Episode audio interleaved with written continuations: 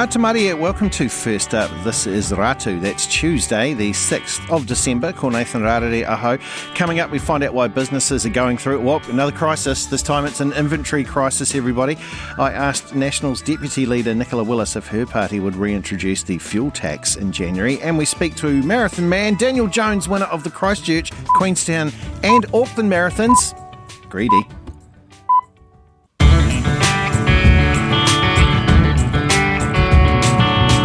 Kia We welcome to First Up. We're going to start in China today, where they are lifting many of their strict COVID restrictions after weeks of unrest in cities across the country. In Beijing, some residents who test positive for the virus can now isolate at home rather than at a centralised quarantine facility. The BBC's Stephen McDonell has more. Beijing's underground trains are starting to look more crowded again. Commuters no longer need a recent PCR test in order to enter a station. In some Chinese cities, shopping centres have also removed the COVID test requirement as a prerequisite for entry. Even in places where infections have not come down, office workers are heading back to their buildings. But the quiet streets in the capital show just how far China has to go to return to normal. The recent spate of anti zero COVID protests showed the Communist Party just how sick of virus restrictions the public had become. Then the death of former leader Jiang Zemin made the situation even more difficult for Xi Jinping's administration. Many people remember the Jiang era as a time of opening and high speed growth. Then they compare this to now. Also, fears that a popular mourning could lead to greater tensions have meant no public participation at his funeral. So the focus has been on changing COVID provisions as a way of gradually easing the pressure. The government here was never going to come out and say to people, look, sorry, we've probably kept these heavy restrictions on you for much longer than we should have. Instead, it's opted for the line that the virus has changed, therefore our responses to it can change. Well, those who've been out in the street protesting, demanding an end to zero COVID, they don't care how officials word it, as long as they can get their old lives back. The recent easing of COVID restriction is actually in the best interest of most people. It's not too fast and it's not too slow. I think the changes are definitely good. We've been waiting for our work and our lives to return to normal. Of course, it isn't enough. You can see the traffic, but work hasn't resumed properly. Kids aren't back in school. We want this to change as soon as possible. It seems the government has given up on its goal of reducing each outbreak to zero infections. But it fears a rush on the hospitals if it moves too quickly. So, a broader opening up is expected to take many more months. Stephen McDonell with that report from China. And time now for the latest news from Japan with Chris Gilbert, who's been out on the police beat this week. Chris began by telling me about one civilian who really, really wanted the police to know how unhappy he was. The headline is Man rides motorbike into lobby of police station and demands they crack down on rude driving. this is in Fukuoka. Fukuoka is a very nice city. It's down in Kyushu, the western island of Japan, where all the scandalous stuff always seems to be happening. And on the 28th of November, a moped, or as a, a baiku, as they call them here in Japan, mm. suddenly appeared in the front lobby of the Fukuoka police station. It was a 41 year old kaishain, or office worker, company employee. He brought it up to the doors at about seven o'clock in the evening. The automatic doors of the police station opened. He went into the lobby on his bike. He started revving his engine loudly and upon seeing an officer, he shouted, I'm here to talk about bad driving. Police accepted him in and then kindly arrested him for unlawful entry. And the article says so they could have more time to talk. But according to police, he admits to his crimes of lawfully entering the police station on a moped, which is obvious to everyone. But he's still insistent that he did it so the police could crack down on people who engage in rude driving techniques like tailgating, which I know is rife throughout New Zealand at the moment and uh, eternally. He had been earlier cut off by a driver, and so apparently had uh, decided to ride his moped into a police station to complain about it. As for why he decided to ride into the police station rather than walk into the police station, he added, I knew there was a parking lot. I decided to ride up to the lobby anyway. um, so just as always, it's very normal times in that part of the country. Very, very normal. And also, yeah. too, someone in Saitama has been uh, calling the police, but not in a very normal way. How many times uh, was this person calling? 2,000 times in nine days as the answer to that question. Saitama, a little bit closer to Tokyo. So this guy called the police 2,000 times, more than 2,000 times, in a 10 day stretch just to yell at them. Saitama is what we say in Japanese, like a little bit dasai, like a little bit lame, like there's nothing to do there. So this guy found a hobby of calling the police just to call them. These are quotes, by the way big, stupid a-holes and tax thieves. Even more brazen was that in this nine day period, he got more than 2,000 times, which is a call every six minutes and resulted in 27 hours spent on the phone, maybe on hold, maybe with an operator. But 2,000 calls, 1, 2, 3, 4, 5, 2,000 is actually quite a lot. And it actually counts as obstructing police business. So he was arrested. He also, along with Mr. Moped, admitted to the charges, saying, I knew the police would come for me someday, which uh, raises more questions than it answers. His motive is still unclear, though, but apparently, according to phone records, he'd been doing this for some years, but only ramped it up to the 2000 within nine day, you know, kind of rate within uh, recent months. Well, he's been listening to Tony Robbins. You know, he's just being all he can be. He's re- really aiming for that next level. Finally, here, good news for Japanese police officers who fancy a can of Coke and a snack while on duty. Yeah, good news for police officers in Oita, again in uh, Kyushu, a little part of the country. It's very famous for its hot spring baths. If you're ever in Oita Prefecture, they've got very nice public baths down there. They also have a lot of convenience stores, all the 7-Elevens, which, you know, is pretty consistent throughout the rest of the country. They are lifelines here in Japan. You know, if you need a snack, there's always an onigiri, there's always a nanachiki, there's always like a yogurt drink at your convenience at a Japanese 7-Eleven, but not for the police police officers. Police officers in Oita Prefecture have been barred from the konbini out of fears that maybe they would look a little bit lazy flicking through the manga you know magazines the comic books you know on the job you know maybe sitting on the toilet for about 40 minutes too long or something in the public restroom but oita prefecture has been like you know what cops got to eat too. And they have relaxed the rules and they are allowing the good men in blue of Japan and Oita Prefecture to use the konbini. And like, I cannot stress how important the convenience store is to everyday life. You get your baseball tickets there. You get your copy machine is there. The ATM is there. The coffee is there. Like it is. How do you get by in a metropolis like Tokyo without Family Marts, Natural Lawsons, and 7 Elevens everywhere. You simply cannot because they have the sustenance to get by. And uh, now the, the good policemen of Oita Prefecture are able to get a rice ball at 3 o'clock in the afternoon. Chris Gilbert with news from Japan.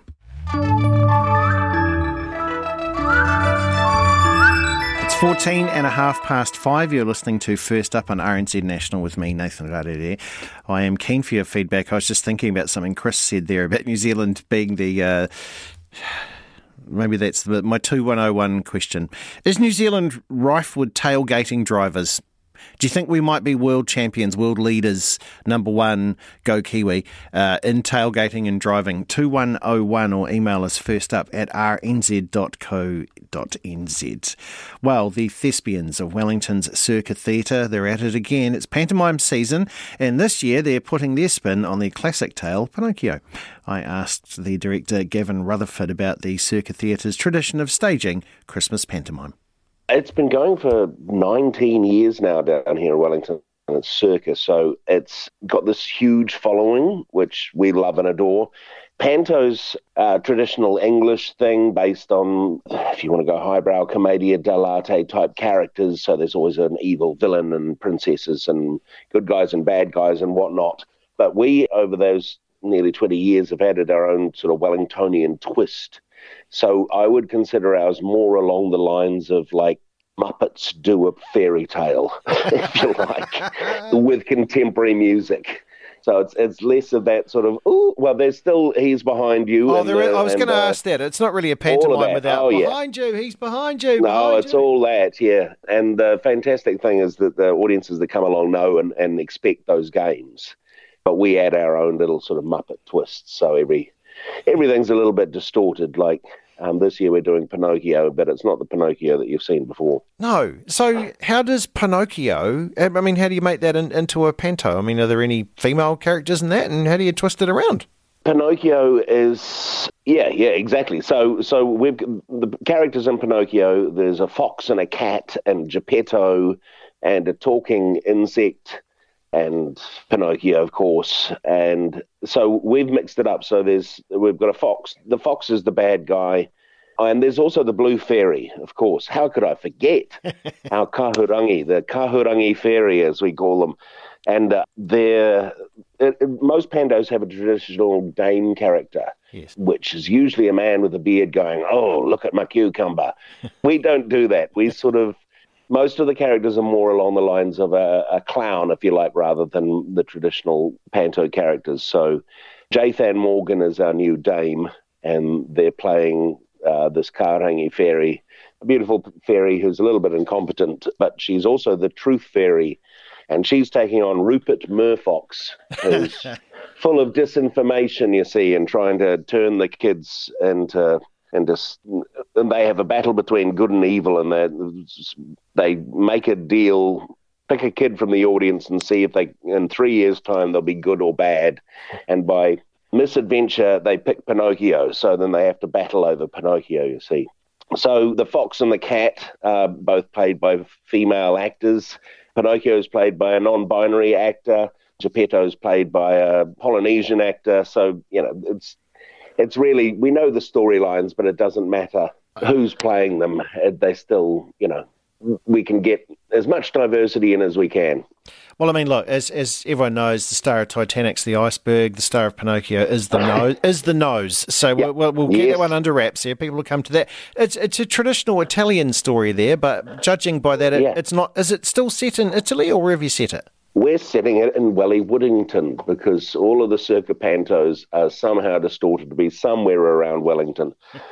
so this is Wellington, but not as you know it. It's a pop-up fairies storybook version of Welly Woodington. Um, we go to Matiu Island, we go to talk about Petone, and we talk about Crofton Downs and all the local things. So it's it's something that uh, because it's such a it's such a family show. I mean, there's the innuendo for the adults, contemporary music for the twenty somethings and teens, and we have even done our research. Uh, myself and Simon Leary write them as well. So my daughter has helped me extensively with TikTok references, nice. which will be out of date in, in about a week, I'm told, but that's okay. I can't keep up. And then, of course, there's the stuff for the kids as well, and the the kids get a, always get a chance to come up on stage, so parents can take photos with all the glitz and glamour. That was Circa Theatre's Gavin Rutherford, who's directing this year's Panto, Pinocchio, and that runs until the 23rd of December. 19 past 5. I'm Nathan Rarere here at First Up at RNZ National. Coming up soon, Ashburton locals say that they're worried about their city turning into a turtle town, and marathon man Daniel Jones tells us how he stops pain from turning into anxiety. Local democracy reporting time now. This morning we are in mid Canterbury with Jonathan Leask, and he told me about some major roading projects in Ashburton, which not everyone is too happy about. Yeah, we just had a big upgrade of the Walnut Avenue intersections along State Highway 1 as part of the New Zealand Upgrade or $18 billion program. And KiwiRail got in there, did their bit, and then there was a gap of about two or three months before KiwiRail went in and did their bit. So everyone in town assumed that it was delayed, but apparently that was how it was programmed to operate, and it ended up taking 18 months, and they finished ahead of schedule, apparently. But according to even in town, it took way too long than it should. So apparently, those lessons have been learned for when the roadworks shift south a couple of kilometres to Tyndall next year to do a similar installation of traffic lights and a rail upgrade right. there next year. So they've got to get all the parties talking to each other beforehand. How was it though? How was the Walnut Ave uh, intersection? It's all right. Oh, I think it's uh, it's much better than the roundabout was. A lot of the drivers will say the roundabout's are much more efficient at moving traffic, but when you've got it's the main intersection in town, and people getting from the east to the west to go to school and that sort of thing. It's an accident waiting to happen. So now they've got the controlled crossing, so it's a lot safer. Right, there we go.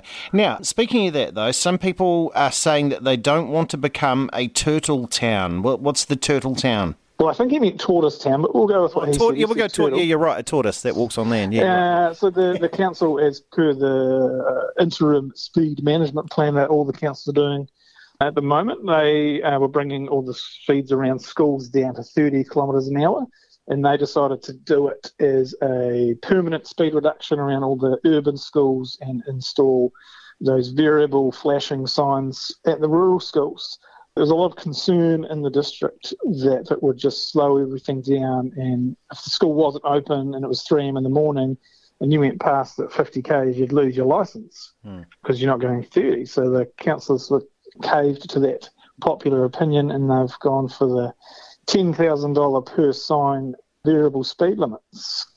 And there's about 16 or so schools, two of those signs each. So it's about $320,000. All right. Minimum. Everyone just slow down, please, around the kids. You're right there.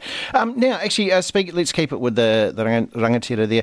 Ashburton College, the big rebuild finally underway. I know that rebuilding up and down the country has been very hard to get off the ground. So tell us about that. They must be stoked to, to get that happening. Oh, they are very happy to see boots on the ground. I think they're pouring the foundations as we speak.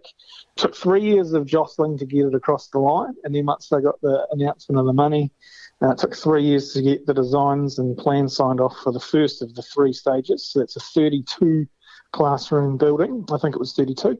And that's underway as part of the $60 million rebuild. But because of those pesky rising, escalating construction costs, yeah. uh, they're currently designing stage two, and stage three is probably not going to go ahead, but they don't seem to mind. Mid Canterbury's local democracy reporter, Jonathan Leask. Like sands through the hourglass, so are the days of our lives.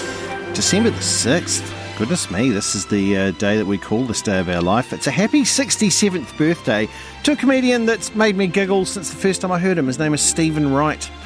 Actually won an Oscar in 1989 for the best short live action film. There you are. Uh, but perhaps you might know him as the, that very droll voice uh, if you watch the film Reservoir Dogs. Uh, he is the voice of K Billy's Super Sounds of the 70s. That is Steven Wright, who's 67 today. Uh, on this day in 343 AD, Saint Nicholas of Bari, the inspiration for Santa Claus, died. He was aged 73 years old. And on this day in 1897, it was the first time that anyone, anywhere in the world, could go, Taxi! And it would happen because London became the world's first city to have licensed taxi cabs. Well done to you. Top hats would have been around then as well. But it was all go in 1917, so these two things happened on December 6 in 1917. On one side of the planet, Finland declaring itself independent of Russia following the Bolshevik Revolution. Good on you, Suomi. And on the other side of the world, the Halifax explosion. Now, this is a Norwegian vessel that was trying to get out of the harbour there in Halifax in, in Nova Scotia in Canada, and it was speeding to try and get out of the harbour. It collided with a French munitions ship carrying around 2,925 metric tons of explosives. The French ship catches fire. People start to freak out.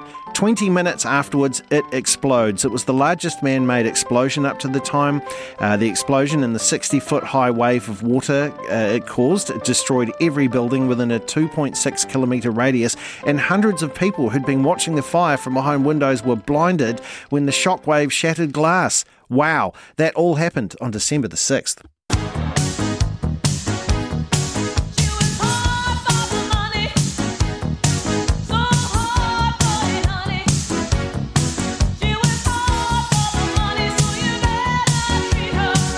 Anan Zaki is with me. Kia ora, how are you?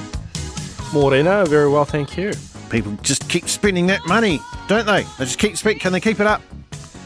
They do. Oh, this uh, the Reserve Bank governor won't be happy about this. Uh, but uh, look, seems like we're not listening to him. Uh, retail spending is uh, going up, uh, but we, we have an economist who believes consumers are approaching a tipping point uh, despite the increase. Uh, so, Westpac, uh, they released some numbers. They say retail card spending rose 1% in October and is forecasting another small rise in November. And all this is happening despite the talk of doom and gloom, which I um, am part of, I think, uh, delivering that doom and gloom anyway. No, economic, uh, we... no. economic uh, news look, being gloomy, no. No, never, never. Not on RNZ, never. And definitely not on First Up. Uh, look, we have uh, we have more demand at the moment thanks to tourists. Uh, you know, households are, are, still spending too, and and that uh, is translating to uh, prices still rising.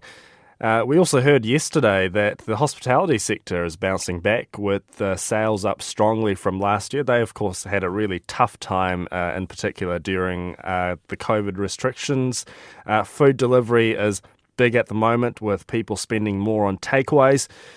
Uh, but despite the positive uh, trends, uh, when you look at it that way, bank economists uh, believe the tide may be turning. Uh, Westpac say the spending power of consumers uh, will be squeezed further as more and more people roll on to paying higher fixed rates on their mortgages. So they're still expecting a, a sharp slowdown next year, despite you know the last few months of this year st- still seeing an increase in spending. But that doesn't change the fact that. Um, you know, retail spending is proving to be quite resilient, and that means more upward pressure on prices. But uh, if you are a retail owner and you're worried about a drop off in household spending, there is some good news. And the good news is that uh, tourists are coming back and they're coming back in good numbers, so they should help cover some of that slowdown. Righto, thank you very much. Anan Zaki and the business team back with you on Morning Report this morning at 10 to 7. Let's see what your New Zealand dollar is worth this morning.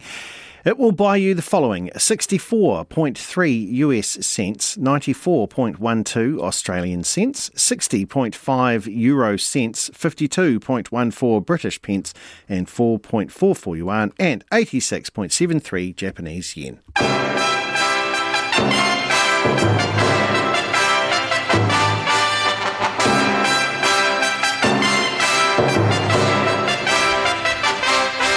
Yes. The heralds, when they emerge from the balcony and they trumpet, it means the arrival of Barry Guy. Kia ora, Barry. How are you? Morena. I'm very good. What are the football? What is the football score for this morning? Thank you, sir. This uh, is the last day of round 16, and in the early game, it's uh, Japan one, Croatia one.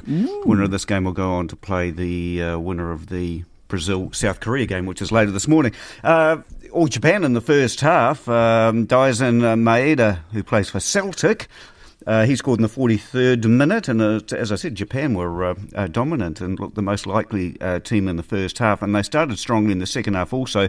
But since then, uh, Croatia, who were finalists at the last tournament, Ivan Perisic scored in the 56th minute, and the tide has sort of turned somewhat, and looking it's looking quite even. So. Um, hopefully someone else will score because we haven't had a penalty shootout. I was going to say, yeah. I quite like a shootout though. Oh, I don't. You know, oh, it's it's the highs and the lows. It's, it's it seems really strange having it as part of the as as the decider. Mind you, it's not worse than who was it? Mexico that missed out going through to this round because of the amount of yellow cards they had in yeah. the tournament. Yeah.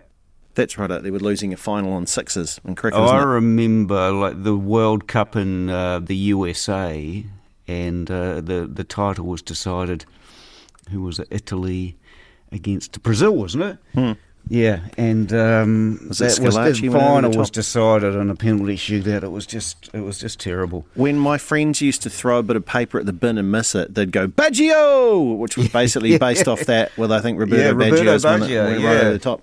Yeah, yeah, yeah exactly. So this would be great. Um, I actually uh, Japan, I think Am I? No, I don't think they've been to the quarterfinals before. South Korea has, so it'd be good if uh, an Asian team did get through. But yeah. um, you know, we're all set. How long have we got to go? Fifteen minutes to go now. It's as I said, Japan won, Croatia won, and then later on it's Brazil against South Korea. Beautiful. I don't know if the Koreans can cause another upset, but no, we'll just no, wait and see. No, Brazil. There we go. Thank you very much, Mr. Barry Guy. Well, let's keep it athletic. Having won the Christchurch and Queenstown marathons and then the Auckland Marathon for a second year running, over the weekend, Daniel Jones ran 60 kilometres across incredibly rugged terrain in 4 hours and 43 minutes to win his fifth Kepler Challenge. So I caught up with Daniel, just and this was actually at the time we caught up. You thought that he'd be quite keen for a, some sort of foot rub and a lie-in, but no. He said, please can you do the pre-recorded interview quite early in the morning? Because uh, he wanted to go diving in Milford Sound.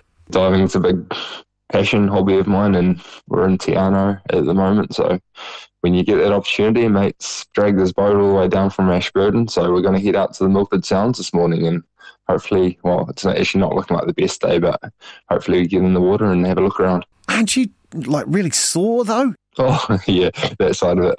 Yeah, actually woke up this morning a bit stiff, but as soon as you get walking around, I think that's that's the main thing. If I was, you know, going to travel overseas, sit on an aeroplane or something for 10 hours, then get off that, then it'd be a lot worse. So if I can get in the water and float around and do that kind of, you know, what they might call a bit of a shake out of the legs or shake out of the body, then I think I'll actually benefit from it. So do it. So you you've done what? What you won the Christchurch, the Queenstown marathons. Uh, you've picked up the Kepler Challenge. Do you really enjoy running long distances, or do you, do you just not enjoy being around people? probably slightly introverted, but not so much that I you know try and run away from people. I do. I have learned to love running over the years. It probably wasn't so much like that when you're a kid and you're kicking and screaming, got to go for a run at you know the local Harrier club. That's one of my first probably memories of running. But I certainly do and um, appreciate my parents getting me into the sport and I've yeah really started to I guess love it and I, I love the competition side of it, right? So it's just like getting out and actually pushing yourself. Whether you're racing other people, got a personal best time to beat, then um, that's all part of it. It's all everything I enjoy doing. I get a lot out of just trying to beat a personal best or anything like that.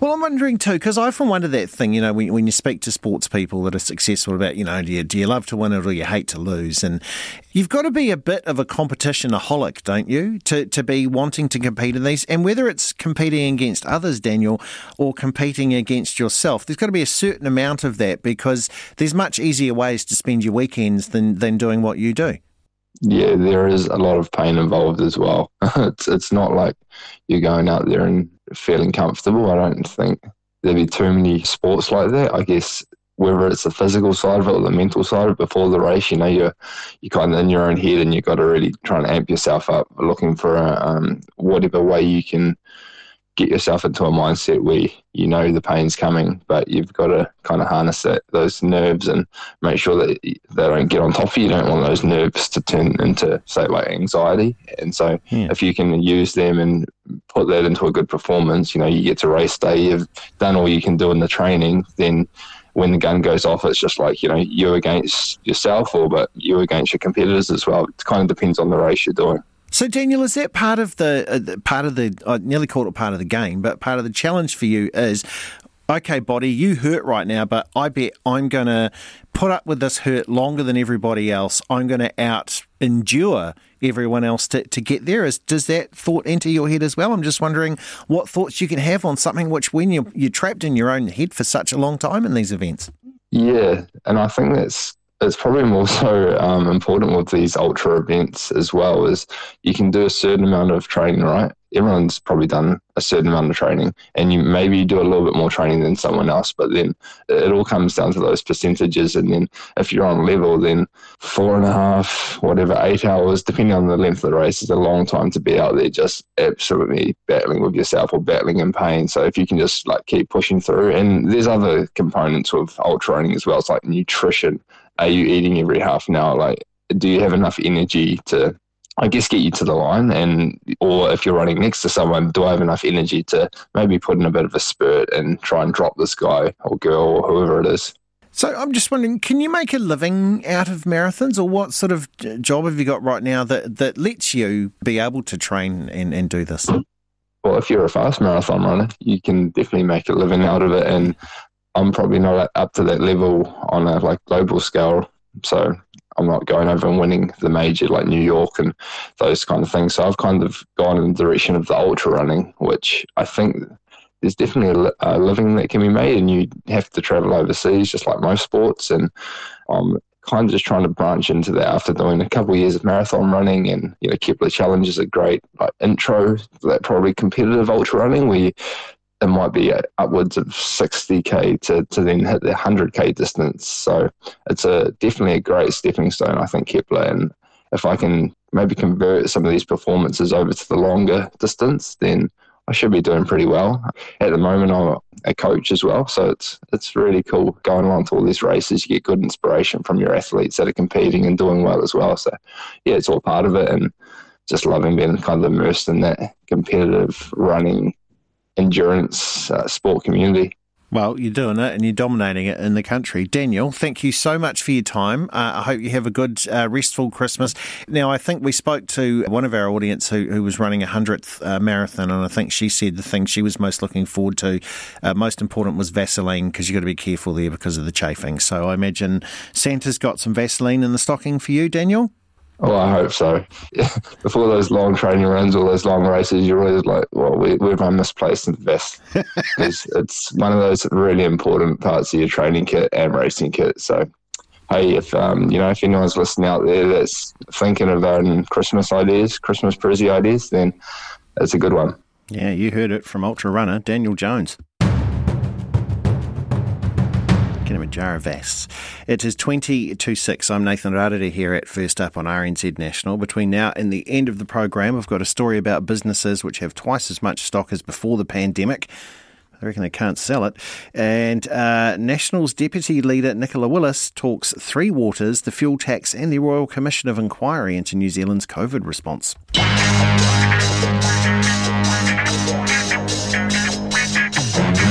The professionals of the RNZ ship uh, morning report, they've done their stretches, they've done their warm ups, they're ready. It's Marnie Dunlop to talk us through what is happening today. Kia ora, how are you? I'm good, how are you? Not bad. We've had an interesting old morning. Found out about a, a Japanese uh, person who was upset at bad drivers, so he rode his motorbike into the police station and revved it up. Oh, just revved it up, didn't didn't ram raid it? No, no, no, no. No. Oh, okay. He got arrested is is that got anything to do with the soccer game I'm watching right now?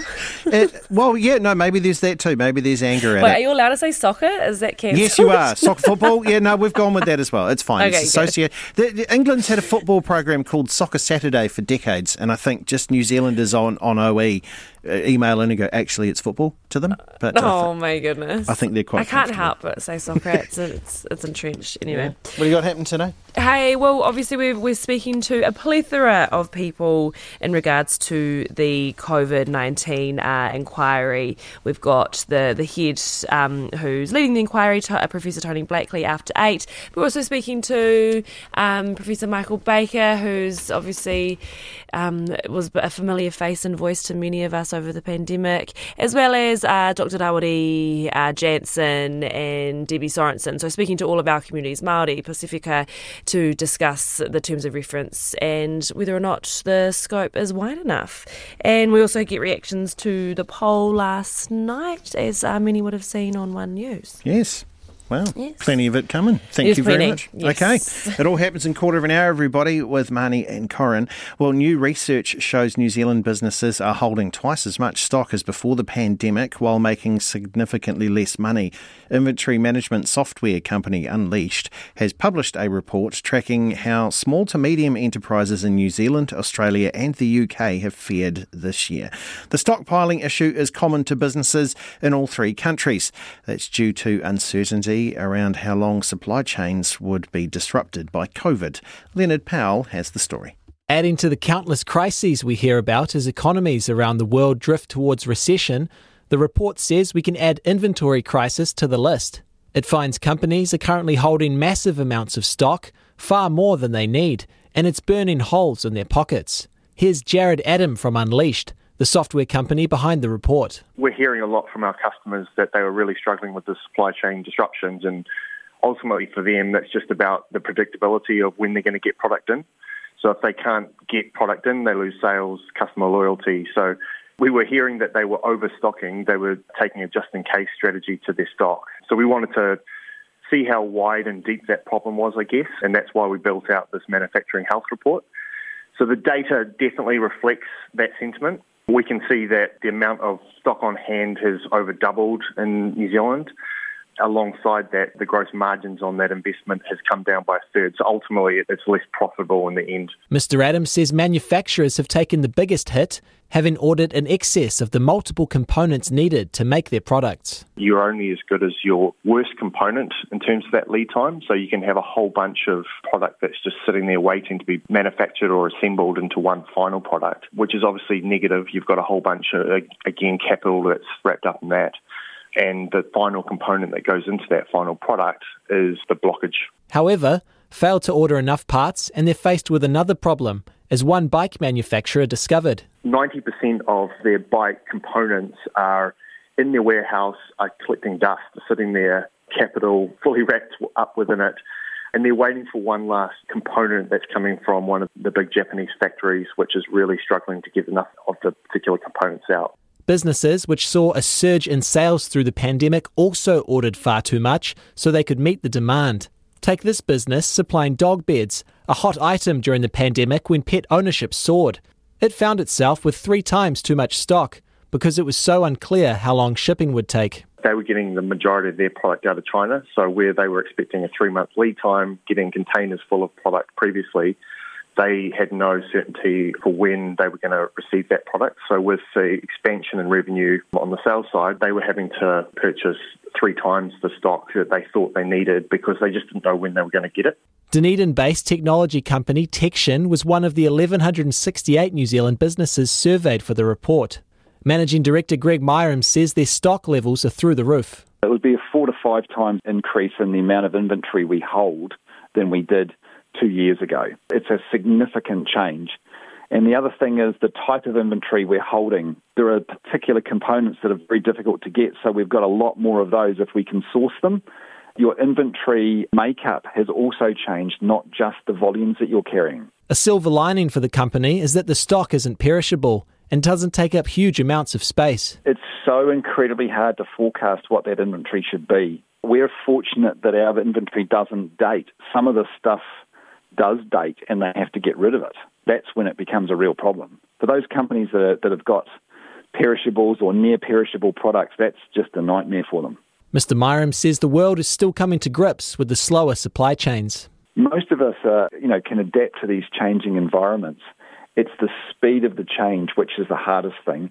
And I think now we're seeing the more normal, the more reality, and there's more acceptance with our customers that they may have a delay than there was two years ago. So I think that the entire world's sort of adjusting to a different mindset around expectations. This report surveyed 4,500 businesses across the UK, Australia, and New Zealand. It found those which sourced locally and avoided overseas imports have flourished in 2022. Jared Adam from Unleashed says the biggest winner has been the beverage industry. We can see that they've been able to reduce their fulfillment times double their margins through the period, and their stock on hand hasn't changed particularly, certainly not as expensively as, as a lot of the other industries. So, yeah, the more local they can look, the easier that becomes.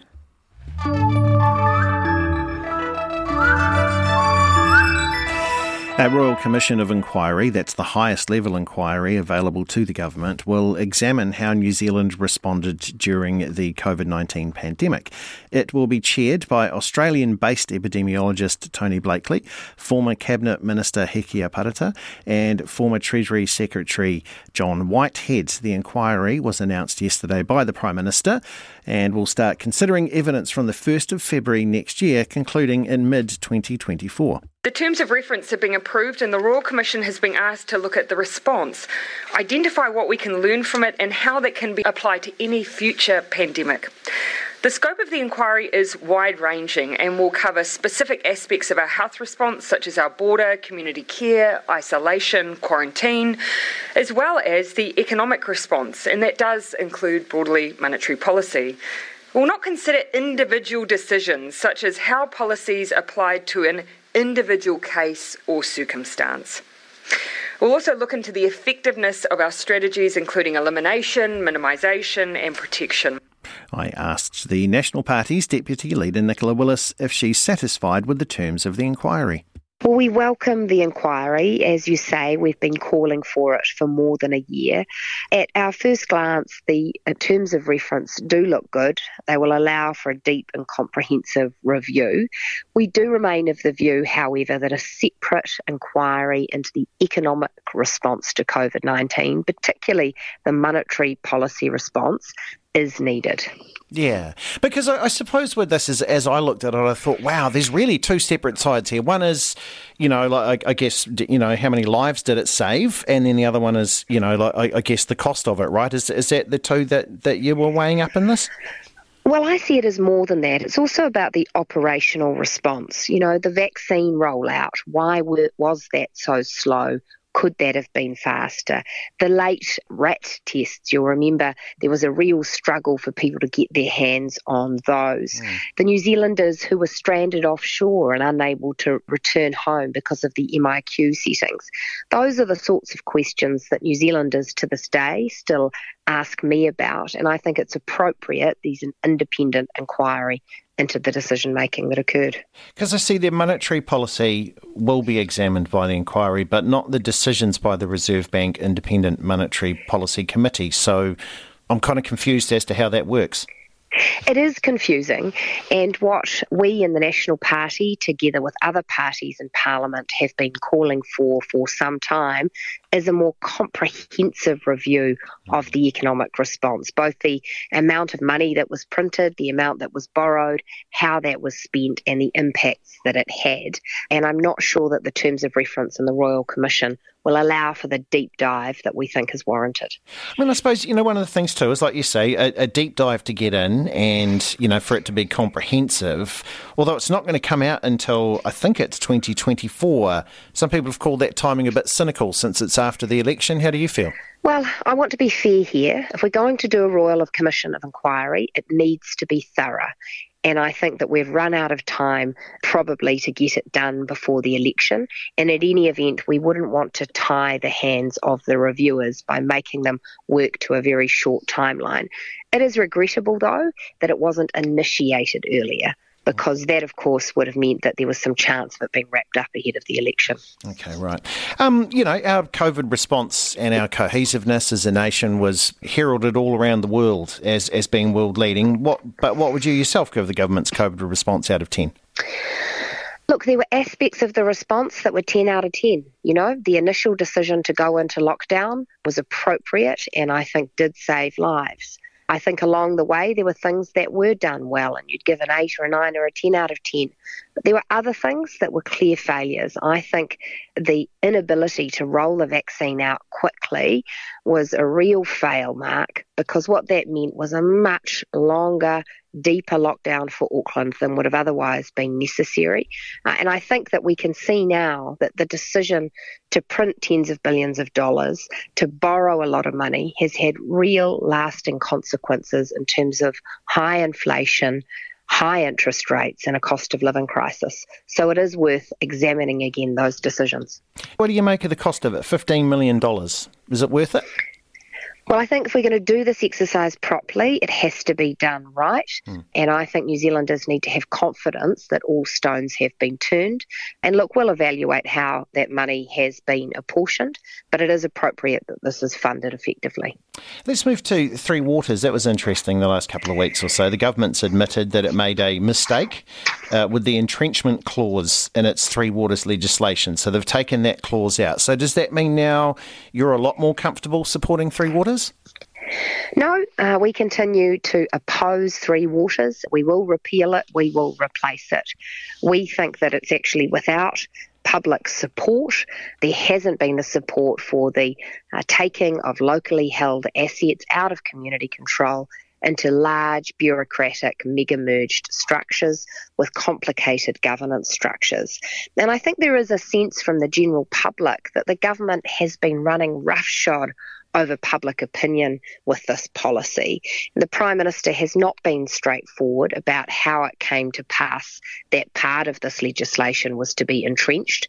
Remembering this happened in the middle of the night under urgency, uh, and I think it leaves real questions about the integrity and robustness of this lawmaking process.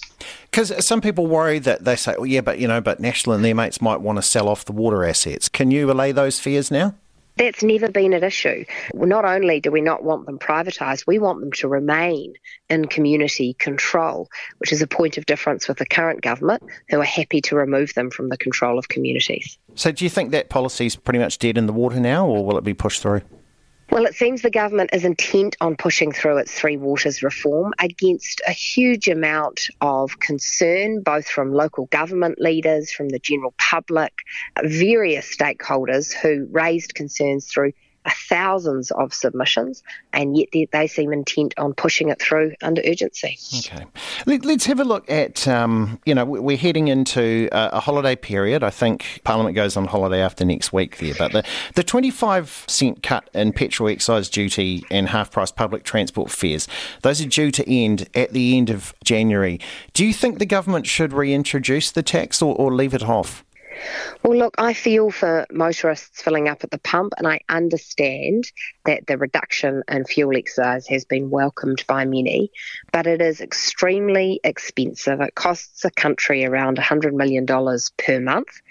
And when we see the state of our roads, filled with potholes, and we think about the construction of new roads and public transport needed for the future, it's clear we're going to have to fill that revenue gap. So we think that the change to the fuel tax is unsustainable, that the government will have to reintroduce it because there isn't, unfortunately, a magic money tree anywhere at the end of the garden. And look, I note that the fuel price, when it was first introduced, remember earlier this year, had hit over $3. It's now come back down to more like 239 or so. So we are in a different position from when it was introduced. And ultimately, Nathan, we've got to stop putting band aid upon band aid with these short term measures. We have to take long term sustainable approaches that allow us to address the root causes of inflation. Nicola Willis there. Uh, Jeff from Oamaru says, yes, New Zealanders don't, no, no, we don't um, tailgate. We're drafting. It's very canny. Tractor Man in Waipukurau says Ashburton's not a city. And Katie Morgan, yes, winner of the, uh, the women's division of the Kepler Challenge. Katie Morgan just overachieving all the time. Goodness me. Morning Report is next with Marnie and Corin.